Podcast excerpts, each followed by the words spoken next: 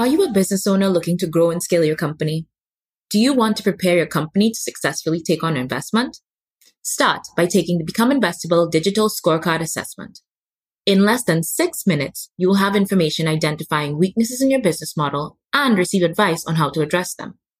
Developed using the signature BI methodology, the scorecard assesses your business based on six key investability metrics and provides a comprehensive report to show you how to build a more investable business.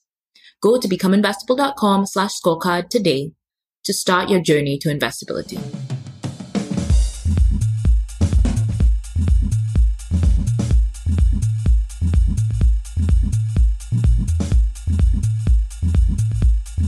Podcast World, Cabin Studios. This is Caribbean Power Lunch with your host, Kevin Valley. In this episode, we want to talk about business continuity, succession planning, and exit planning. Here we're going to talk to Rochelle Clarke. Hailing from Guyana, Rochelle Clarke is a business consultant that keeps businesses in business with business continuity planning, transition preparation. Now, through her company, she ensures that retiring leaders, the incoming successors, and the businesses that support them are ready to move successfully to the next stage of their business, their life cycle, whether it be by succession or sale of their business. Now, hailing from Guyana, Rochelle Clarke is a published author. She, she authored the book, The Five Critical Succession Conversations. She's been featured on Forbes, New York Times, CEO Magazine, and that's just to name a few. She's a Wharton graduate with an MBA in strategic planning, currently living in one of my favorite cities of Amsterdam. And she says that 85% of failed business transitions occur because of poor communication.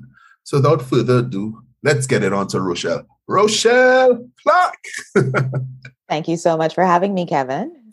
All right, Rochelle. So, you know, it's you, it's stated that 85% of failed business transitions, where you try to take your business from one generation to the next, occur occur occur because of poor communication mistrust and a lack of planning. So I know you have this, you have this Genesis story that you're probably a little tired of, of telling. And we, we spoke about it a little bit before. It's like, okay, all right, am I gonna have to tell the story?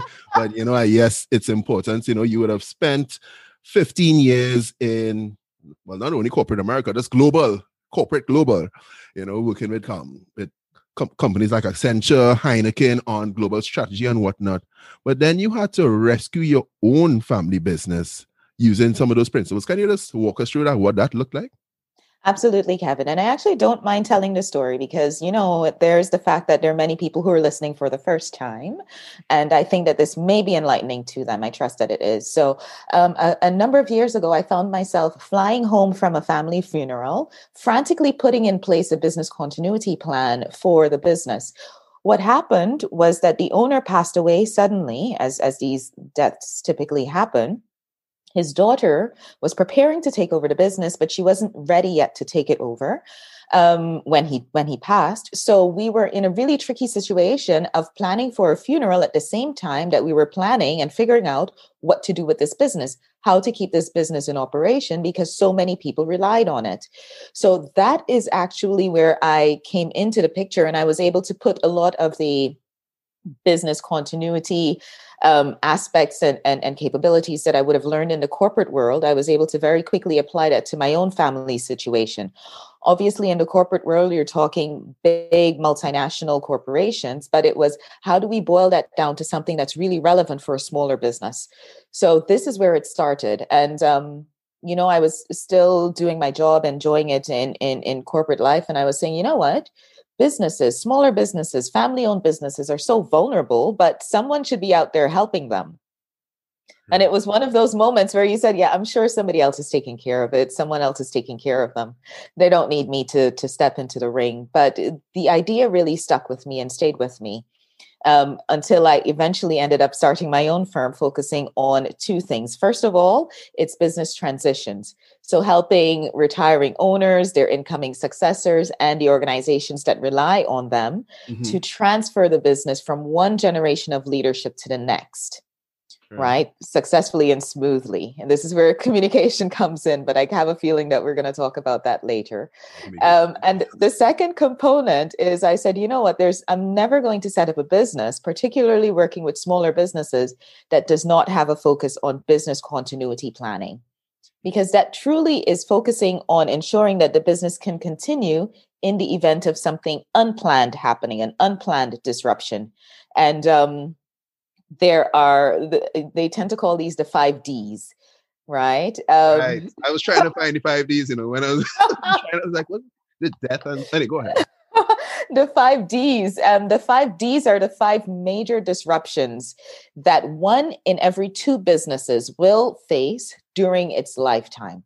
There are five major disruptions that one in every two businesses will face during the business's life cycle. One in every two. That, that's 50%. One in every two. 50%. Oh. Right? Those D's or those disruptions are death, unexpected death. I think that's mm-hmm. a no brainer. Disability, divorce, mm-hmm. disagreements. Well, that's a big one. And distress.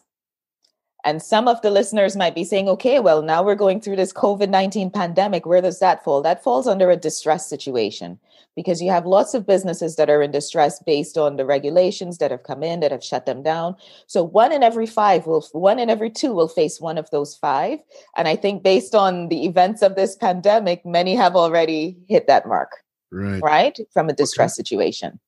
No, that's no, that's super interesting because you mentioned death, disability, divorce disagreements and distress, right? And you say distress is something like COVID, that's you know, yes. pandemic that's outside of your control.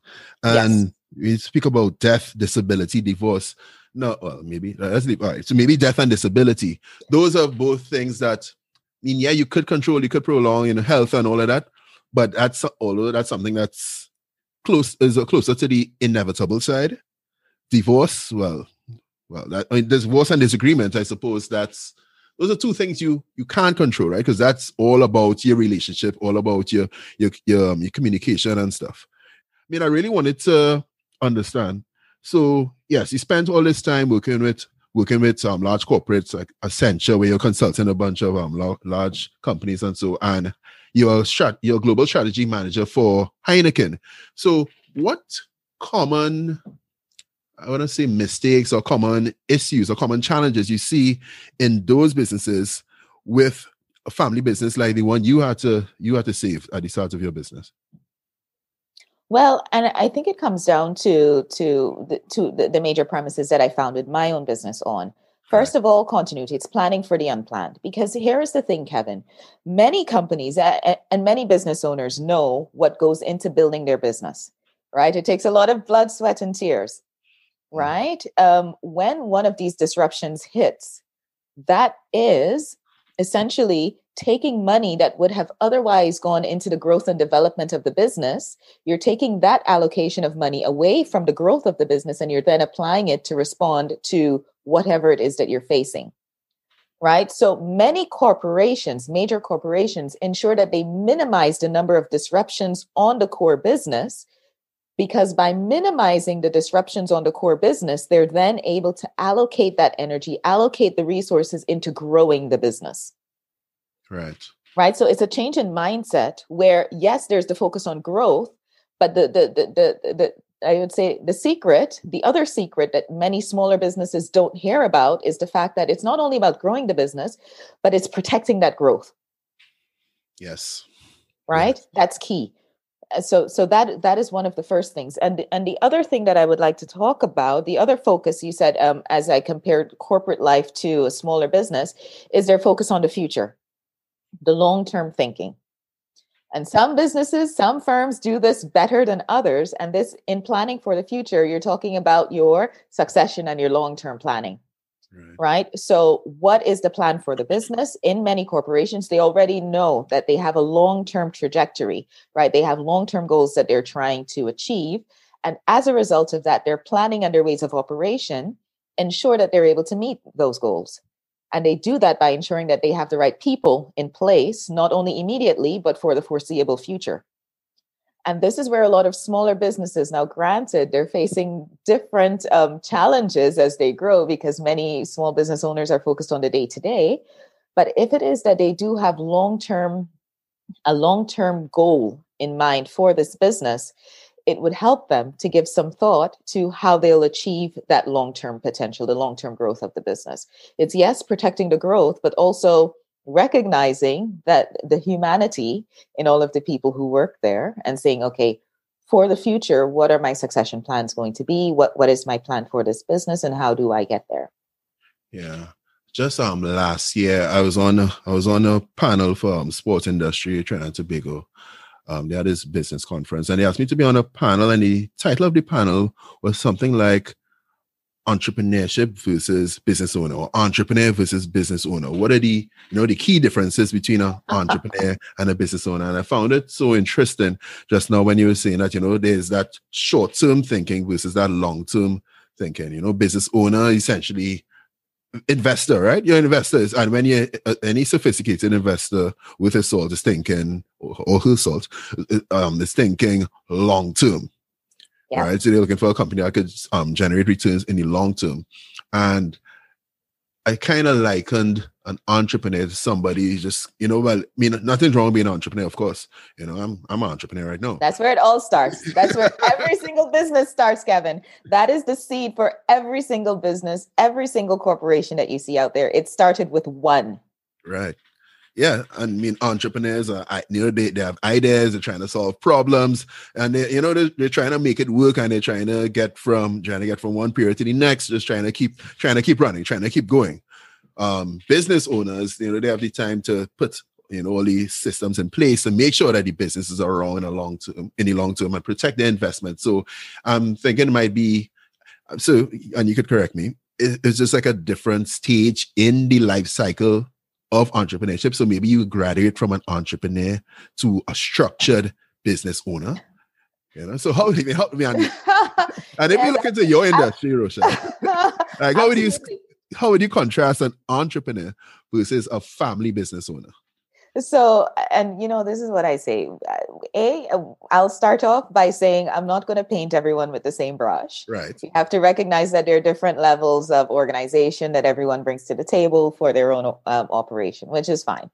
But to answer your question, the difference, the distinct difference between um, a, an entrepreneur and a family business owner is just the, the, the scale and the scope of operation every single business started out with an entrepreneur.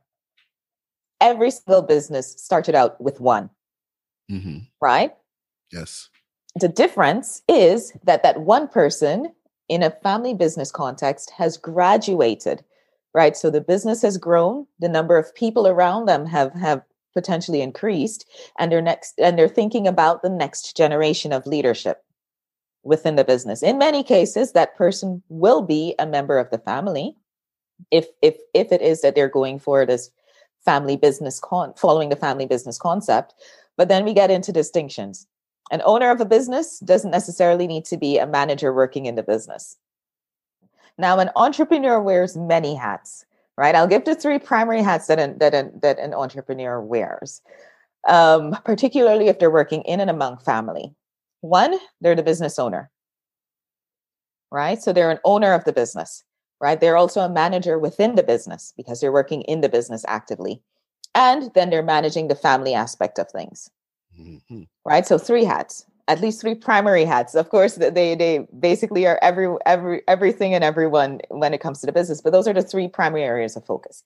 They're focusing on owner owning the business, working in the business, and then managing the family dynamic all within this one person. Yes. As the business grows, it becomes almost impossible for all of those responsibilities to fall within one person. Right? And as a result of that, what you find is that from generation to generation, perhaps you have more family members coming on board. Many of them are coming on board with ownership stakes in the business, but maybe they're not qualified. They may not have the capabilities to work in the business. Mm-hmm right? So in that case, they take that step back. And while they are owners of the business, they are not operators in the business, right? So this is where the hats start getting separated. And then you have some family members who may never work in the business or have an ownership stake. But this is not the moment to necessarily put them to the sideline and think that they have no um, no use because in many cases they are the shadow advisors what that means is that they have the ear of whomever is working in the business or whomever owns the business. So think about it in this way. You have i don't know two brothers who are working in the business. They're they've married um, two lovely ladies um, and you know their wives are working outside of the business.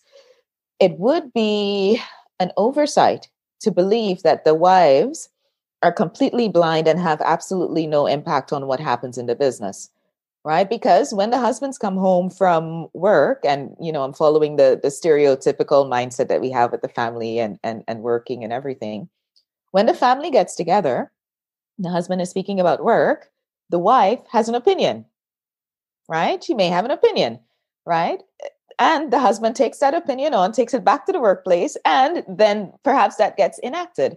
So those shadow advisors in many cases if it's a huge family and you're I love talking that term i love that right? term shadow advisors. Well they right they are. They are right? the so shadow advisors.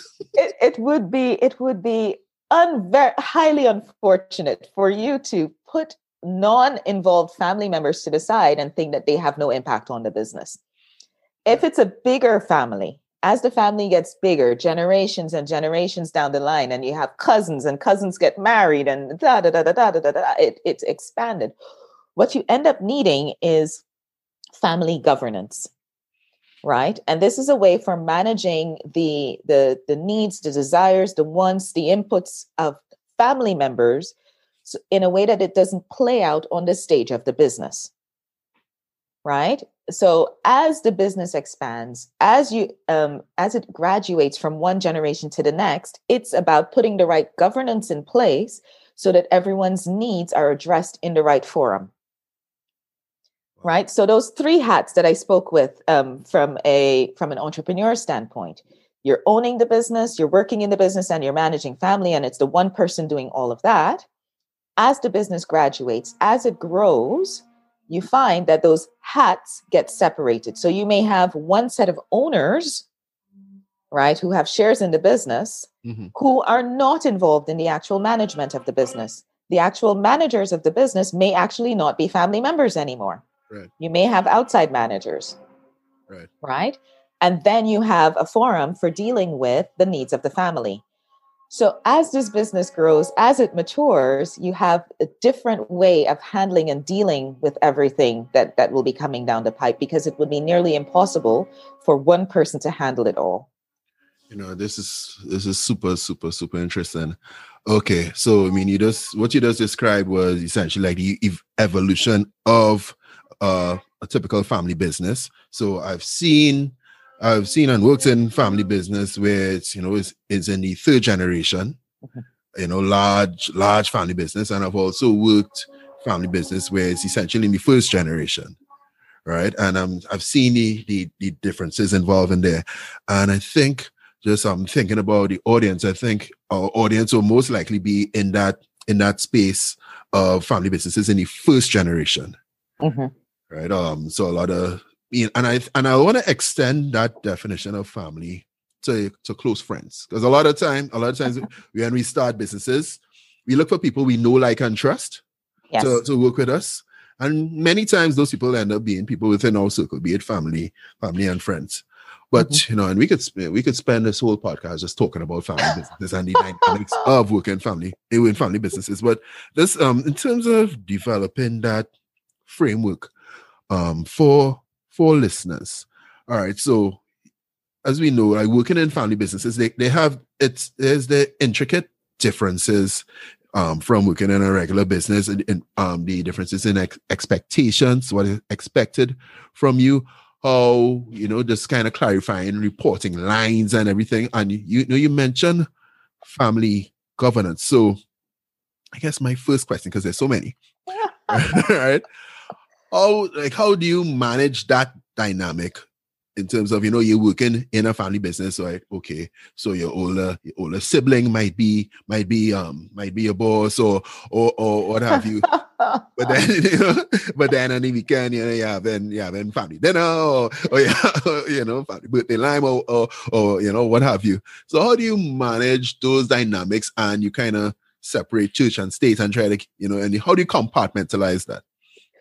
Right. So honestly, Kevin, it comes down to governance. And I don't want to throw a, a big sounding, um, intimidating word like governance um, into the mix, right? Because I know that that word in by its own nature can turn a lot of people off.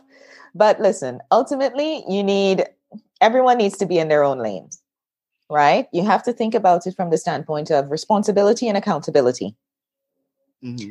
Everyone needs to have a role that they're playing right? Everyone's role needs to be documented as much as possible. Yes. Right? This is what you're responsible for. This is what I'm responsible for. Right? Mm-hmm. So you mm-hmm. don't have people running into each other's lanes because then one of the one of the issues that you find is around boundaries. Yes. In a business, right? Yes. Because there's fat because you're working with friends and family, a lot of times that professional relationship right gets muddied along the way with the personal relationship which is which is great when things are going well. When things are not going well it's not so good right? So to start off to save a lot of heartache it starts by having clear responsibilities. Yes john you're coming in. This is what you're responsible for. Now it may take a little while. I'm not saying it's, it's as easy as coming in here's your here are your responsibilities and we won't have any issues to deal with ever you have to also recognize the um, the mindset in something like this right? People come in with preconceived notions as to how their family members are. So for example if you have a, a, a family business the the aunt for example is the is the accountant the chief accountant. Her nephew joins the business. Let's call him johnny. For the life of auntie margaret right? Let's call her margaret for the life of Auntie Margaret, she cannot see Johnny outside of this image that she has of him as this two year old running around with a lollipop.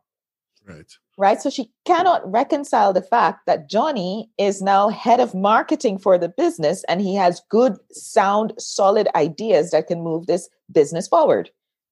Right. So at times it can be a mindset thing that needs to be over, an identity thing, I should say, that needs to be overcome and that honestly is overcome uh, it, it takes a lot of shrugging sometimes but in delivery.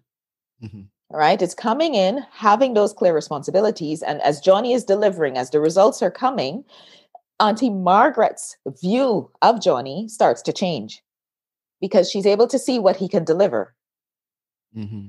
right? So so that is one thing that i want to touch about touch on and that's ensuring that you have clear responsibilities the second thing, and this is the tricky part when you're dealing with friends and family, is accountability. What happens when they're not following through on the responsibilities right. that have been laid out?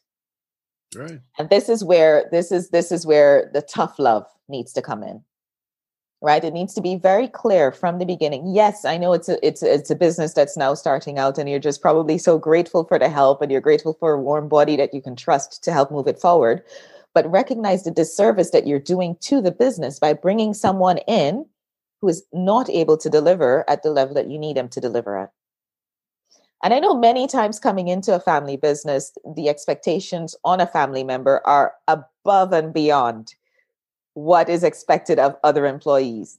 Other employees clocking at clock in at nine, clock out, clock out at five. Family members are expected to be there 24 hours a day. Eh, no, this is where the boundary also comes in. Right? It's okay coming into this business. Th- these are the expectations. I recognize that sometimes we need to pull our sleeves up, uh, you know, roll our sleeves up and get things done, but don't take advantage of your loved ones for the sake of the business. Okay. Because the business may not be there in the long term, but your family members and your friends will be. All right? right? Okay. So, all right. So you spoke about the governance, you know, the um, accountability as well as the responsibility. And I just want to be, you know, super clear in terms of the takeaway here. So you're yeah. saying the the important thing to do is to document what are what are the um what are your roles, what are your, what are your mm-hmm. responsibilities, what are your reporting lines to make and to make sure to guard against that. So you always have it in black and white, not yeah. not just understood. Not in your head Mm-hmm. Not not to be kind of halfway had a conversation with with someone over a drink where someone said, "Yeah, man, you know what I mean," and the other person said, "Yeah, man, I know what you mean." Uh, no, no, no, no, no, no. Sit down, have some dedicated time to sit down, speak about the responsibilities coming in, speak about the flip side of the responsibilities coin, because the flip side of responsibility is accountability. Yes. All right. You sit mm-hmm. down and, and you have that conversation. All right. Coming into the business, this is where I'll need your help with primarily. All right. Let's document that. This is what the accountability is going to look like. You know, in some cases, it's all right. You know what? I'm going to need, you know, three strikes and you're out. And it goes both ways, perhaps. Right. This is what I expect from you. I'm going to need feedback from you every six months or so. Because then the other um, the other um, hindrance of working in a family business, particularly for members of the younger generation, the next gen, is that they come in and they say, "Well, are these really transferable and marketable skills that I'm learning?" Well, they are if your role is crafted in such a way that you have sound responsibilities and you have someone weighing in and giving you that feedback on a regular basis. It absolutely can be. But many miss that step at the beginning. So what I would say, Kevin, when it comes to the the, the governance, it's having those um, roles and responsibilities. It's about having the right policies and procedures, of course, but have that sit down with the members so that they understand what their responsibilities are and what accountability will look like. Okay. And then be firm. you have to be firm. In the enforcement, you have to be firm, right? right. Otherwise, you know, what what's the use? So, what I would say is that for small and medium sized businesses now starting out, if you're now starting out and you just have one or two family members, you can do this on your own. You don't need to be hiring outside help or advisors to, to get you know the, the, the responsibilities and the accountability done. You can handle this on your own. However, if it gets to the point where you have multiple family members and you're trying to figure out who does what, mm-hmm. sometimes it's better to have an outside um, advisor, particularly a family business advisor who's able to pick up on that underlying dynamic. Right. Right. That comes through when you're working with close friends and family, because they're then able to say, okay, this is what the um the, the, ways of working will look like. Um, this do we agree on the vision? Do we agree on the values that that we're that we're embodying here in this organization? And how is it that we will hold ourselves and the business to those values, to that vision, and to the responsibilities that we have. So it takes it to another level. And when you get to that level, the need for professionalizing the business gets greater. Right. And that's where the the need for an external advisor would come in. But I wouldn't I would say no if you're now starting out. It's and it's something that you can handle. One or two or three family members, you should be able to handle it on your own. Now, many people are conflict avoidant and in that case, you may prefer to have an outsider step in to guide. But um, if if if it's something that you're fine working with and dealing with, you can do it on your own. All right. So we we covered we covered family business governance there, but um, you you touched on another thing a few times that's really really important. That's I'm not I'm not as sure that can be handled by documenting, and that's boundaries, right? I know it's yeah, and boundaries is a serious thing, right? So you could Sorry. you could be working in a family business, you could be working with your your friends, and you could be getting a call from your family or friend on a Friday evening, on a Saturday Saturday morning, and thinking, okay, is this call because they want to go to the beach, or is this call because they want to discuss a project? Right? How do you how do you manage those? How do you manage those boundaries and not feel like your life is work, like work is life? You know it's just me. So i work i work i work with family and i also have have a business with, with friends. And just the other day somebody asked me so kevin what do you what do you do what do you do for for fun? Like what do you actually do for fun? Like when you're not working? I say well and i was like well, well what do you mean?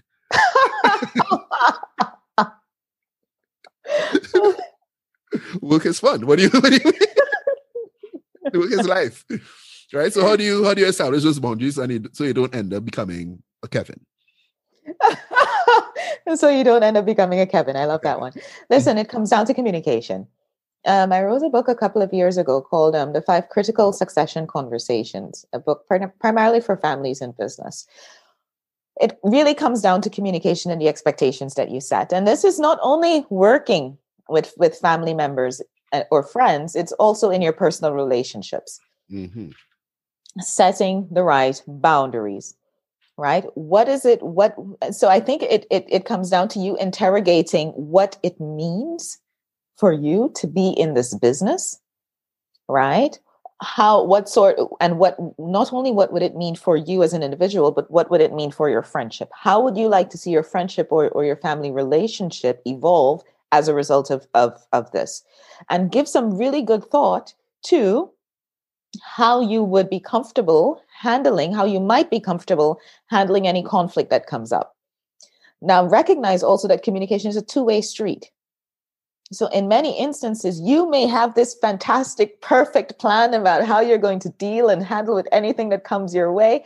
But unless and until you're communicating that with others, right, it can potentially not be as useful. So, for example, the instance where you have a friend, a, a, um, a message coming in on Friday evening. At first, before you joined the business, you would have been happy because you're like, okay, my friends want to line. We're going to have some downtime. This is going to be great. But now you're dreading and you're looking at the phone with, with a side eye because you're thinking, well, is this fun or is this work? Right now, that demonstrates a lack of boundaries. Yeah. Right. Because in a situation where there are boundaries, perhaps you have, um, you know, everyone's communicating via WhatsApp these days right? So the expectation might be something that when uh, a way that you might deal with this is by saying, okay, yes, we're going to communicate by WhatsApp, but all business conversations will happen in this chat. Any conversation outside of business will happen someplace else. So it's not you're talking, you're not talking about the the the, the party that you went to last weekend in the business chat, not the place for it right? And i have this with my own family you know working in business versus um, personal and we have two separate chats right? So when we're talking business it happens in one one um chat let's say. When we're talking family stuff if it's mom sending across the funny memes or all the forwards and everything that happens com- someplace else. Mm-hmm. you know one or two times people might slip and forget and then you say okay that's not the forum for this and everyone in the in the group feels comfortable saying that because they know ahead of time what you're trying to achieve right? And the person who may have sent the funny message just says okay sorry sorry yeah man wrong you know i made a mistake or something like that. But you protect right? This is a boundary. When we're talking business we're talking business and this is the forum for talking business. Anything outside of that is where the friendship steps in right? The same way that so so this is one way. So this is dealing with chat another thing that you may have is all right listen when we go when we go out um to to to, to dinner or something as friends we're not talking business. But as i mentioned it exactly takes two. It's accountability right? It takes two. Because one person can start but the accountability comes when the other people are aware of this and they're able to shut it down. Now if you let somebody break down your boundary and come in and then it co- ends up being one long work discussion, that's on you for not maintaining the boundary, right? You have to be accountable to yourself as well. So if you're out having a bear, right, with your friends and you're just chilling and you're chatting and you to- and, and it's social time and the conversation starts to veer to business, right? That one person needs to catch themselves and say, okay, maybe this is not the forum for this, but the other person is equally as guilty for allowing it. But this starts if you have the expectations at the very onset. Okay. Right? No one has a crystal ball. So you can't all of a sudden roll up to the bar. One person starts talking business and the other person gets angry or responds in a way because that leaves the person who started the conversation by saying, wait, what now? I didn't know this was an issue right? So you have you set those expectations outside of the event. So you don't wait until you're at the bar to have a conversation about what we're going to talk at the bar. Right. right. At the beginning, you say, All right, you know, I want to maintain the friendship. And in maintaining the friendship, this is how I think we should handle business and how we should handle personal. And then you take the responsibility as well in enforcing that. So yes. what if you what if you're you're working with you're working with someone, you know, with your family or your friends, whatever it is, and you're the one whose boundaries being encroached upon, but the the, the encroacher, you know, to use to use that term loosely, uh-huh. it might be somebody you're reporting to, and might be some might be somebody who you know might be a senior member of your of your family or somebody or somebody you know that that sort of that sort of outside power dynamic, right? Uh-huh. So would you say that that whole upfront um, that whole upfront conversation would mitigate against that. And then the so and then the the the response to that, the retort to that might be, hey, but I mean, I, I love what I do. I love my business. I, I, I love talking about my business anytime. You know, what, what's your problem? Why don't you want to talk about business on Saturday? Don't you don't you love what you do? Are you serious? Are you a serious entrepreneur? and in many cases, you might not be, right? And I'm not saying that you might not be. I, I, I, let me take that back. You mm-hmm. may be, mm-hmm. but remember, the dream sometimes lies in the entrepreneur, right? And that passion, right? That owner passion that that entrepreneur has may not be present in everyone else. Yes, they want to see the business succeed, but that level, that rel- that level of relent- that relentless pursuit of it may not lie in everyone else. So, two things to answer your first question, I would say always have the conversation at the onset, know what you're getting into. Right? Yes, it's a senior member of, of the family, right? You come in, but this is this is a case where you kind of say, now granted, if it is that you're coming in in an internship position, right and i know the conversation these days is you know the younger generation they're so entitled and, and this and that and that and this but and yes there are some positions where you need to pay your dues but then at the same time you have to recognize and understand what you are willing to give up in order to get there right? It's not about being spoiled it's about coming to that understanding and i know it, it, differs in, in many cultures. So in some cultures they would not even dream of having a conversation like that. But you have to recognize what the long-term toll and impact might be. So try your best to communicate what you know the the, the, the working dynamic might look like right? I'm not saying that when crunch time comes you're going to always hold to your boundaries. There are times that you're going to need to be flexible not only working with family but outside of the family dynamic you may need to be flexible, but then it's about dialing back. You know, it's about saying, okay, let's kind of reset here. Yeah, you know, we, we seem to be out of the woods in terms of whatever we were dealing with.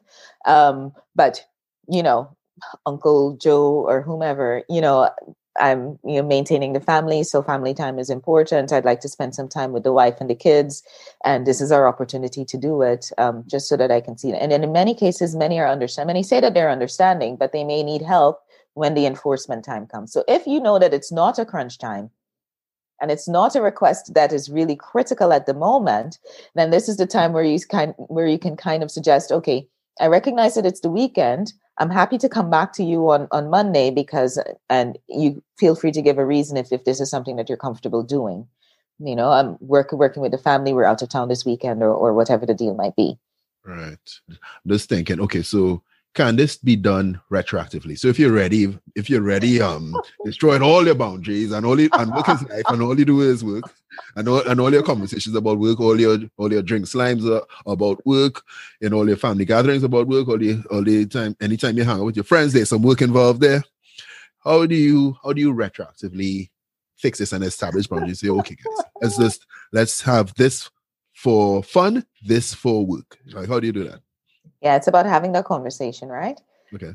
Recognizing the toll. In many cases, because they value you as a person outside of the business, they recognize A, that you have um in many cases they care about your well-being as well. So this is this is usually a good starting point for a conversation like this. Say, you know, guys, you know, I love working with you guys and everything, but it's starting to take a toll on me.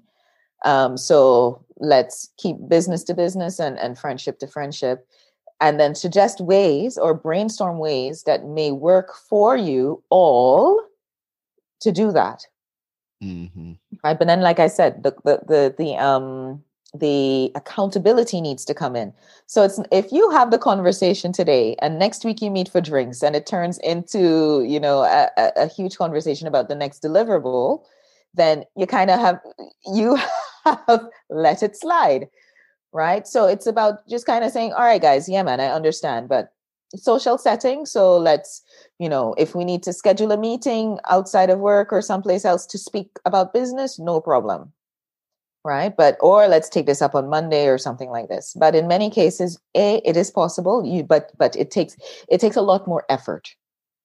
Right. Because you are going to, eh, you will slide back into your ways of working right? Whatever has been established before. So if you've been working with these friends for a long, long time and you recognize at end of week you're going to just sit and you're going to talk about business and have a beer or something, recognize that that dynamic, that habit, that pattern is going to be hard and difficult to break.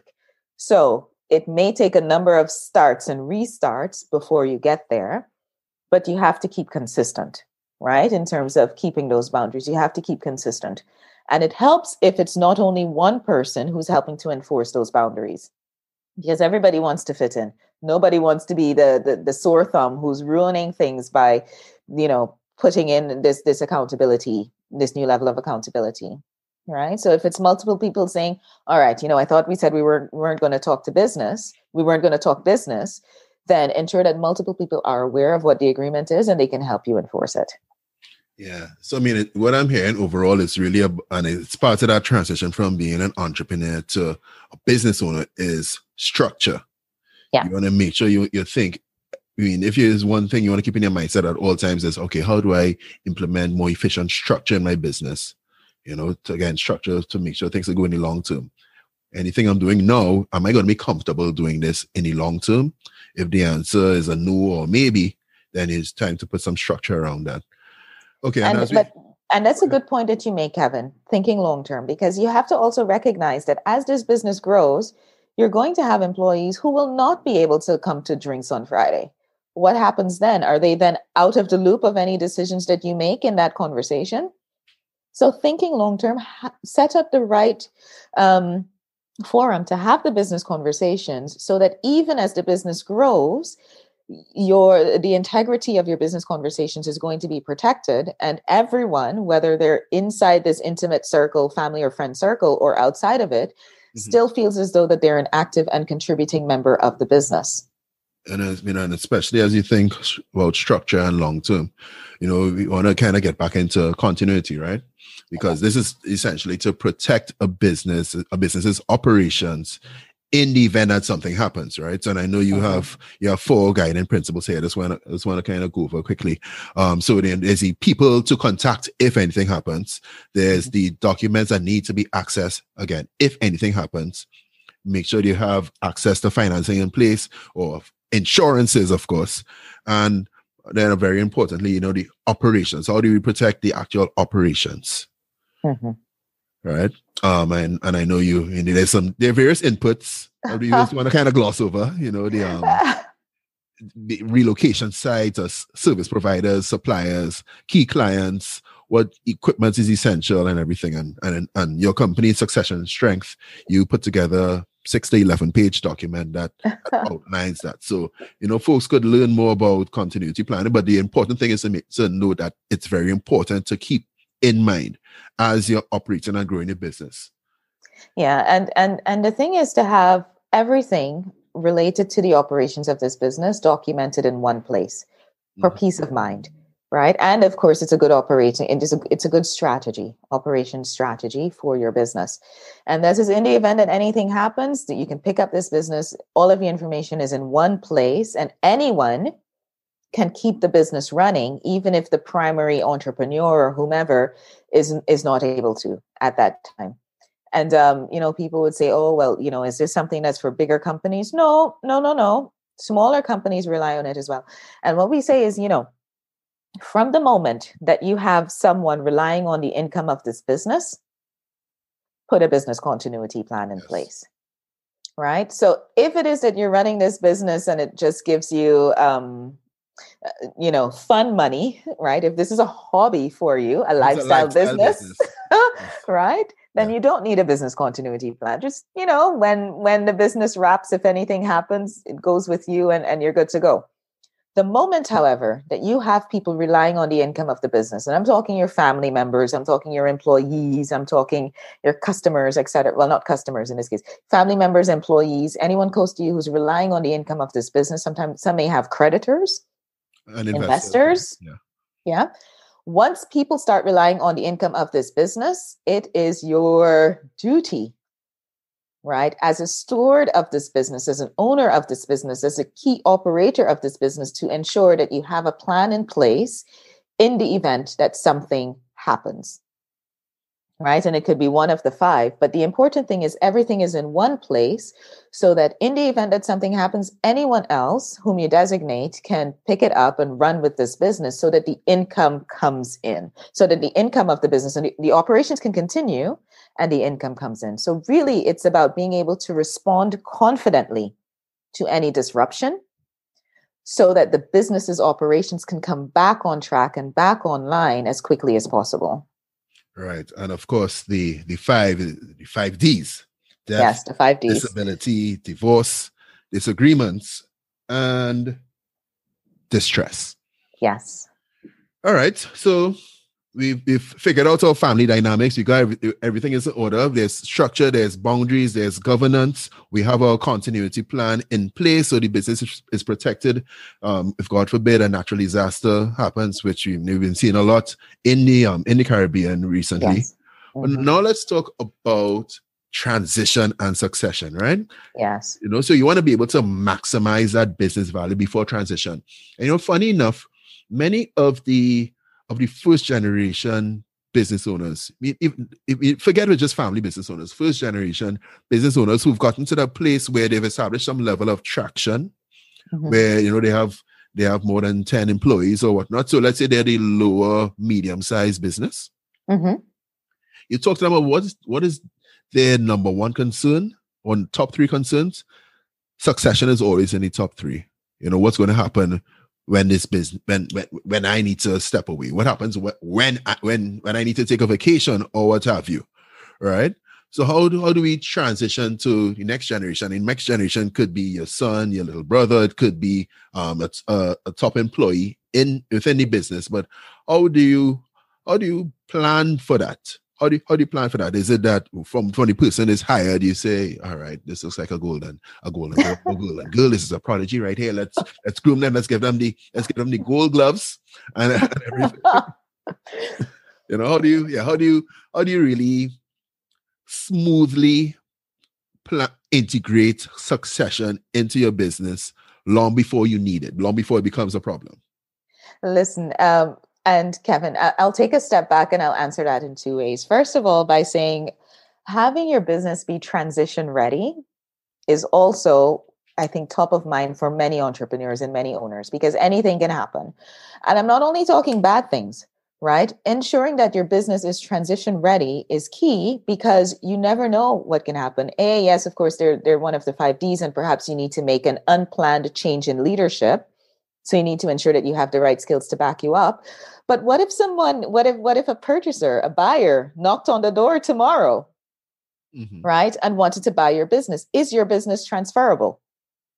Right? Your business is absolutely not transferable if everyone relies on you as the owner or on certain key people for everything right? And that of course i think as as as a professional evaluator i know that when we're talking multiples right that that is not, not a positive sign if the business is not transferable. Ensuring that you have that bench strength as it's called yes. right? When you're thinking succession it's about ensuring that the business can be transferable yes to someone in the business but perhaps to you know even if the business were owned by some someone else giving that person the confidence in knowing that this business can still continue because we have this bench strength of groomed persons ready to take over.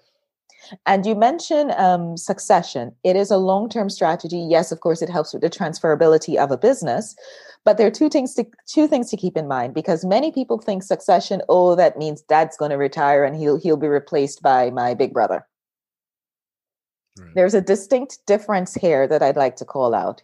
There is well, well, two things. First of all, succession. There's succession planning and succession preparation. We do succession preparation because succession, planning two different things. well, uh, yes, and the distinction, the distinction here is listen. Well, because uh, people say, you know, well, just put a succession plan in place. Well, yeah, that's great, but you can go on Google, get a template for a succession plan, put it in place, and you're good to go. Mm-hmm. Right. However, preparation is a much longer journey. And ultimately, we say about five to seven years ahead of a business's leadership transition is when you ideally want to start that process of ensuring that you have the right successors in place because it's a preparation, it's a journey of preparation. ensuring that the incoming successor is well prepared for the new role. Do they know what they're getting into? Have their skills gaps been analyzed, right? Have they been working towards filling those gaps? Are they a part of the culture of the organization? Can they take that on and run with it? And that takes time, right? So, in succession preparation, you're talking about all of the tasks that are involved in preparing this next generation to take over. And it does not happen overnight, right? And I, I, I call out a second distinction because many people think, as I mentioned, dad's going to retire, Johnny will take over. That is not succession mm, that you're talking about. You're talking about replacement planning, right? Essentially, you're saying, okay, what's the next warm butt that we can put in the seat so that, you know, th- there's someone at the helm. You're not necessarily doing Johnny as uh, Johnny or the business a service by having him or her come in un- relatively unprepared for this new role. Yes, he may have been in and about the business growing up, but does he really know what it takes to run this business? Has he been? Um, ha- does he have the culture um, in incorporated, you know, in, into his bones? Yes, perhaps if he is a family member, but does he also have the capability to run this business? Right, and this is where a program of preparation really comes in to ensure that Johnny is ready and and able to take this business forward in a positive way. So, two distinctions that I've made the, the, the, distinction between succession preparation and just putting a succession plan in place. Right. And secondly, replacement planning versus that whole succession preparation um, journey that businesses go through. Okay. So, we have the succession preparation, which sounds like the active work. Yes. You know, the grooming, the the culture fit, the the coaching conversations, the ongoing training and what have you. Succession mm-hmm. plan sounds more like a, a document, essentially. Yes. Like, essentially. Yeah? Essentially. Like yeah. Okay. Yes. And you know, and to be quite honest, there are many professionals who can put a succession plan in place for you. Some lawyers might say, yeah, man, I can put a succession plan in place for you. What they do, they may, you know, no disrespect for them because it's a solid plan.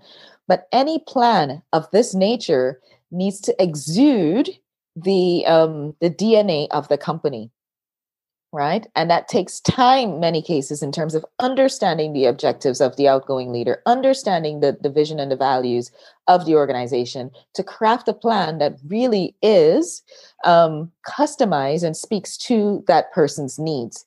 Because can you imagine coming up to the point of succession right? And someone says, Yeah, man, we have a succession plan in place. Pull it up. Okay, let's dust off the dust. Okay, what is this saying now?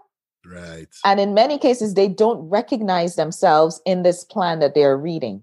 It's completely foreign to them. And if they don't recognize themselves in it, the chances of them actually following through on what's in that plan goes down to zero, essentially.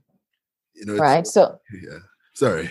You know but what it I mean, guess what it what it sounds like to me is like is the difference between a consultant giving you a, a deliverable a document and a coach working with you and and you know keeping you accountable and saying okay this week you got to do that.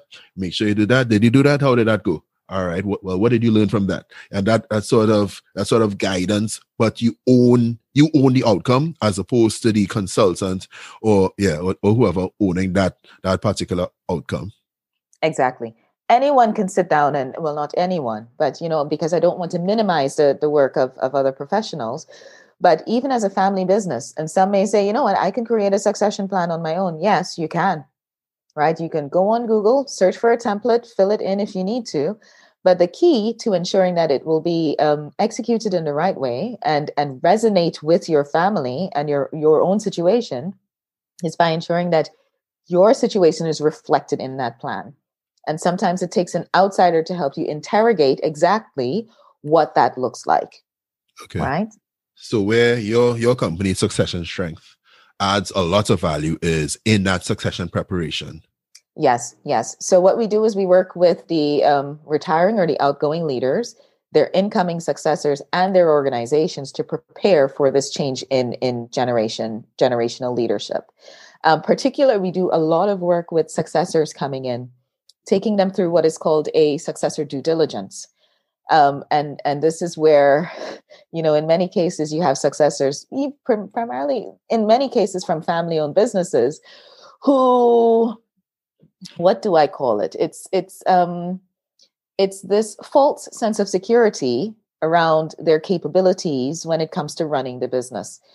Many of them believe, okay, because my name is on the building or because I've been in and out of these doors and I know intimately what, you know, from a distance what goes on, that yeah, I'm capable of running it.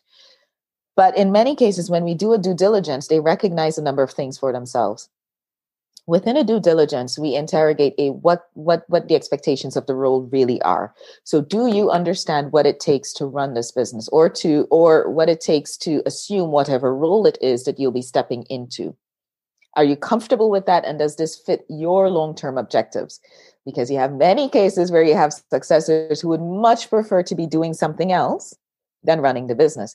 And this is key to understand from the very beginning because when times get tough as many times they do, right? You need that motivation to really see you through. And if you have someone coming in who is not on the same page, your business will not be in good hands necessarily when the tough times hit, right? So it's understanding where that person's head is at. And then we get into the actual running of the business. So, you know, do you even know what you will be in charge of? And in many cases, we call this the um, the Lion King moment, right? Have you had your Simba moment? Um, harkening back to the, the the animated series, The Lion King, where the father Mufasa, I think, takes Simba up on top of the rock, overseeing everything, and says, you know, this is what you will be taking over from from her from the horizon. You know, looking from the west to the east, all the way to the horizon. This is what you will be in charge of.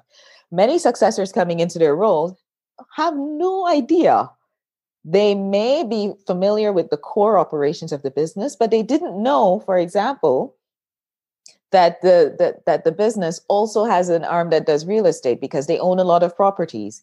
So it's really getting an understanding, soup to nuts, end to end, of what it is that you're taking over, and then being able to understand, okay, this is where my capabilities lie. This is where I have gaps in my capabilities. Do we try to fill them as an individual?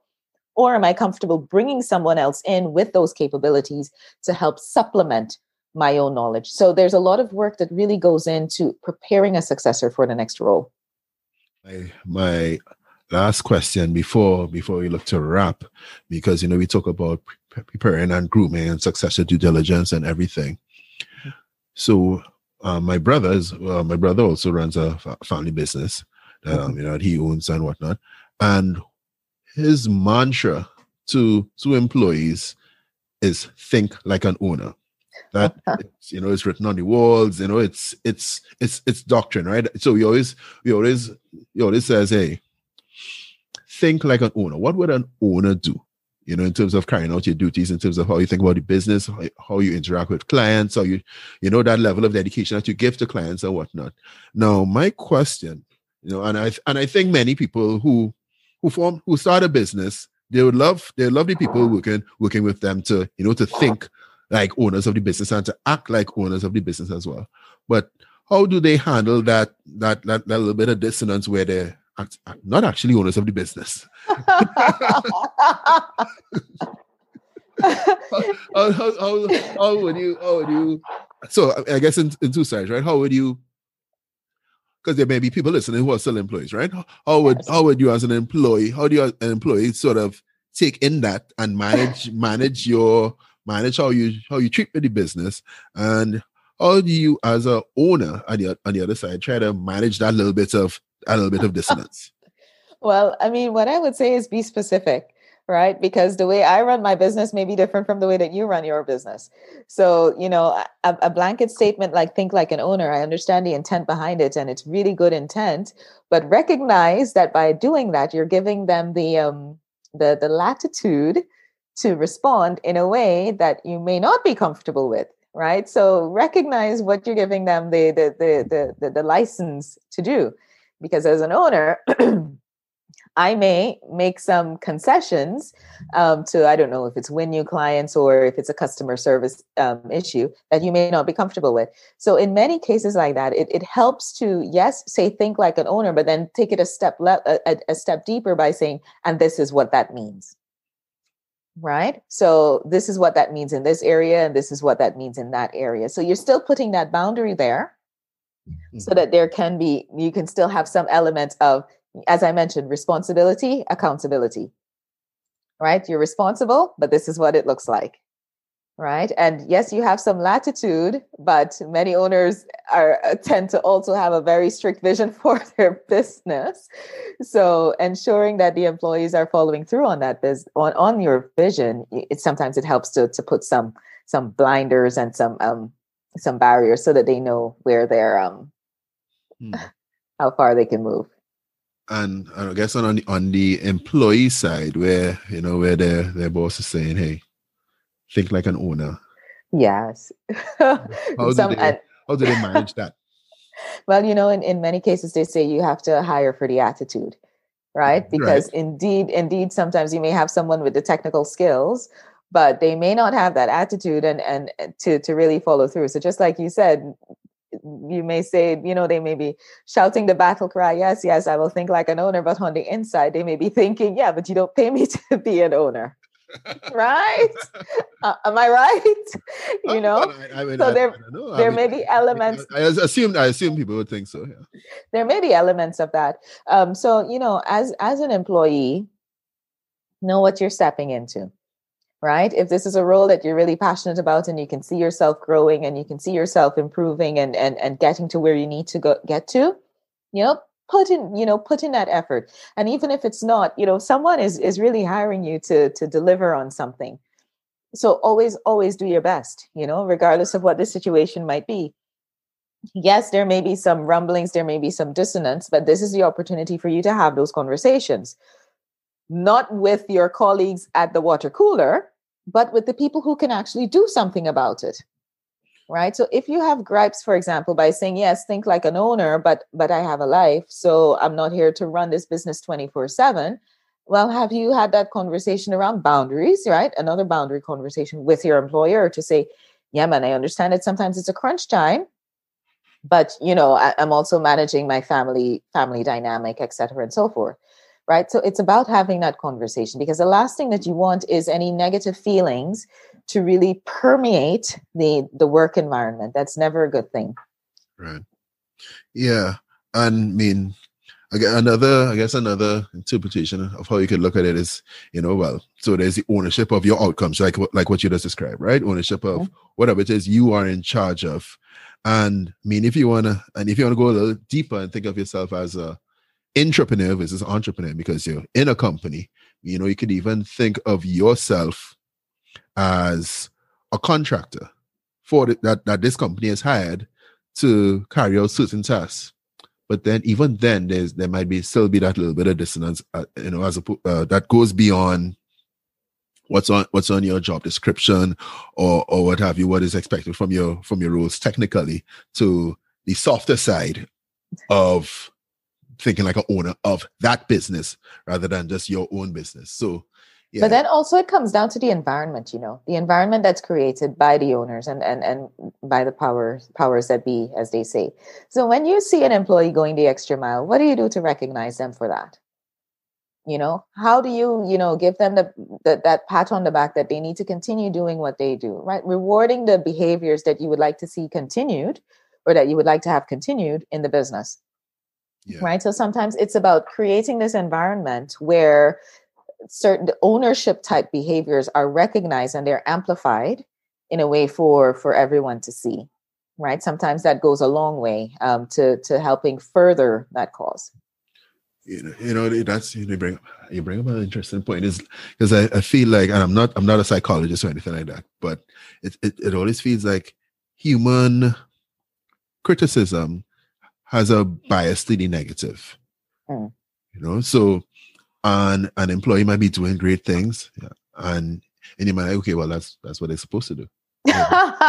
thank, thank you, thank you for that. Cool. All right, I see you, but thanks. But you missed something. You know, there's a lot more energy. There might be a lot more energy spent on reprimanding that employee or or, or, or whatnot. And even just in our own human human relationship, not just an employee relationship, but but yeah, you might a lot more energy might be focused on reprimanding on the negative. You know, so is would you recommend somebody? Would you recommend a business owner like going going hard on the positive? So they do something good, and it could be something small, like, hey, you got that, you got those numbers in the spreadsheet to make sense. Great job, like, hey, that's awesome. you know, as opposed to, hey, um, something wrong with the spreadsheet. What the hell did you do? Are you incompetent? No, no, now we're gonna lose money. Now we look, we look silly, you know.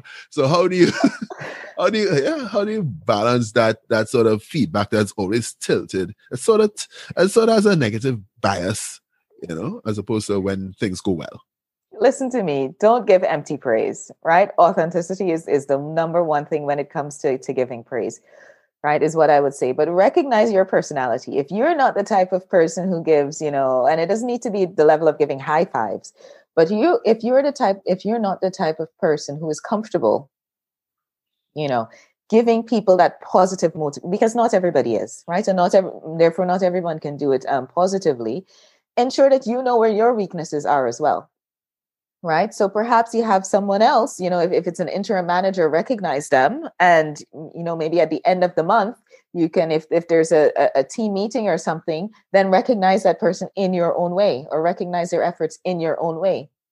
But you certainly don't want to be walking around the office in an inauthentic way because that is just annoying and it does the complete opposite of what you're trying to achieve.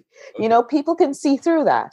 So recognize them in a way that's authentic to you, but also in a way that forwards and advances what you're trying to achieve in the business. So if there's certain behaviors that you think, you know, okay, this this is the direction that I want things to be going in, it is up to you to take stock of that and then take a step back and say, okay, and this is how I because I would like others to also see that, this is how I will recognize X or Y or Z person, you know, if, if I see these sorts of behavior behaviors exhibited but do it in, in as authentic a way as possible and get help if you need it.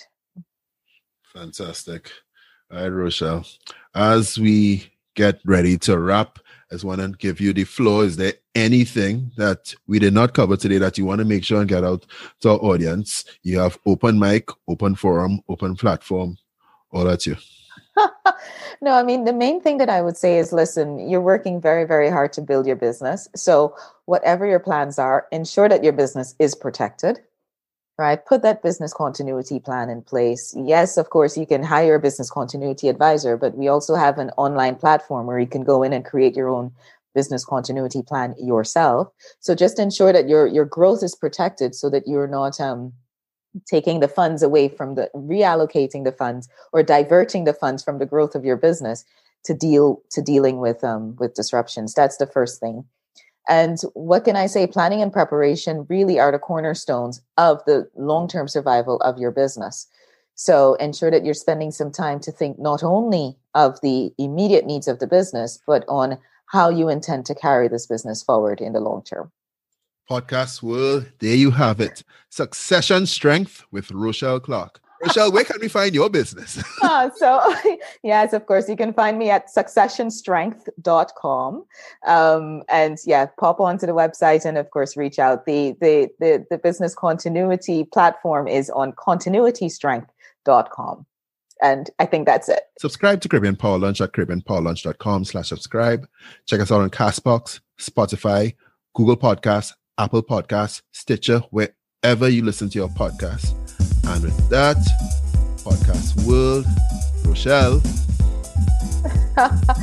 Kevin, thank you so much for having me. yeah, it is fantastic. It is very young. It is very, very insightful. All right. With that, podcast world, we are out.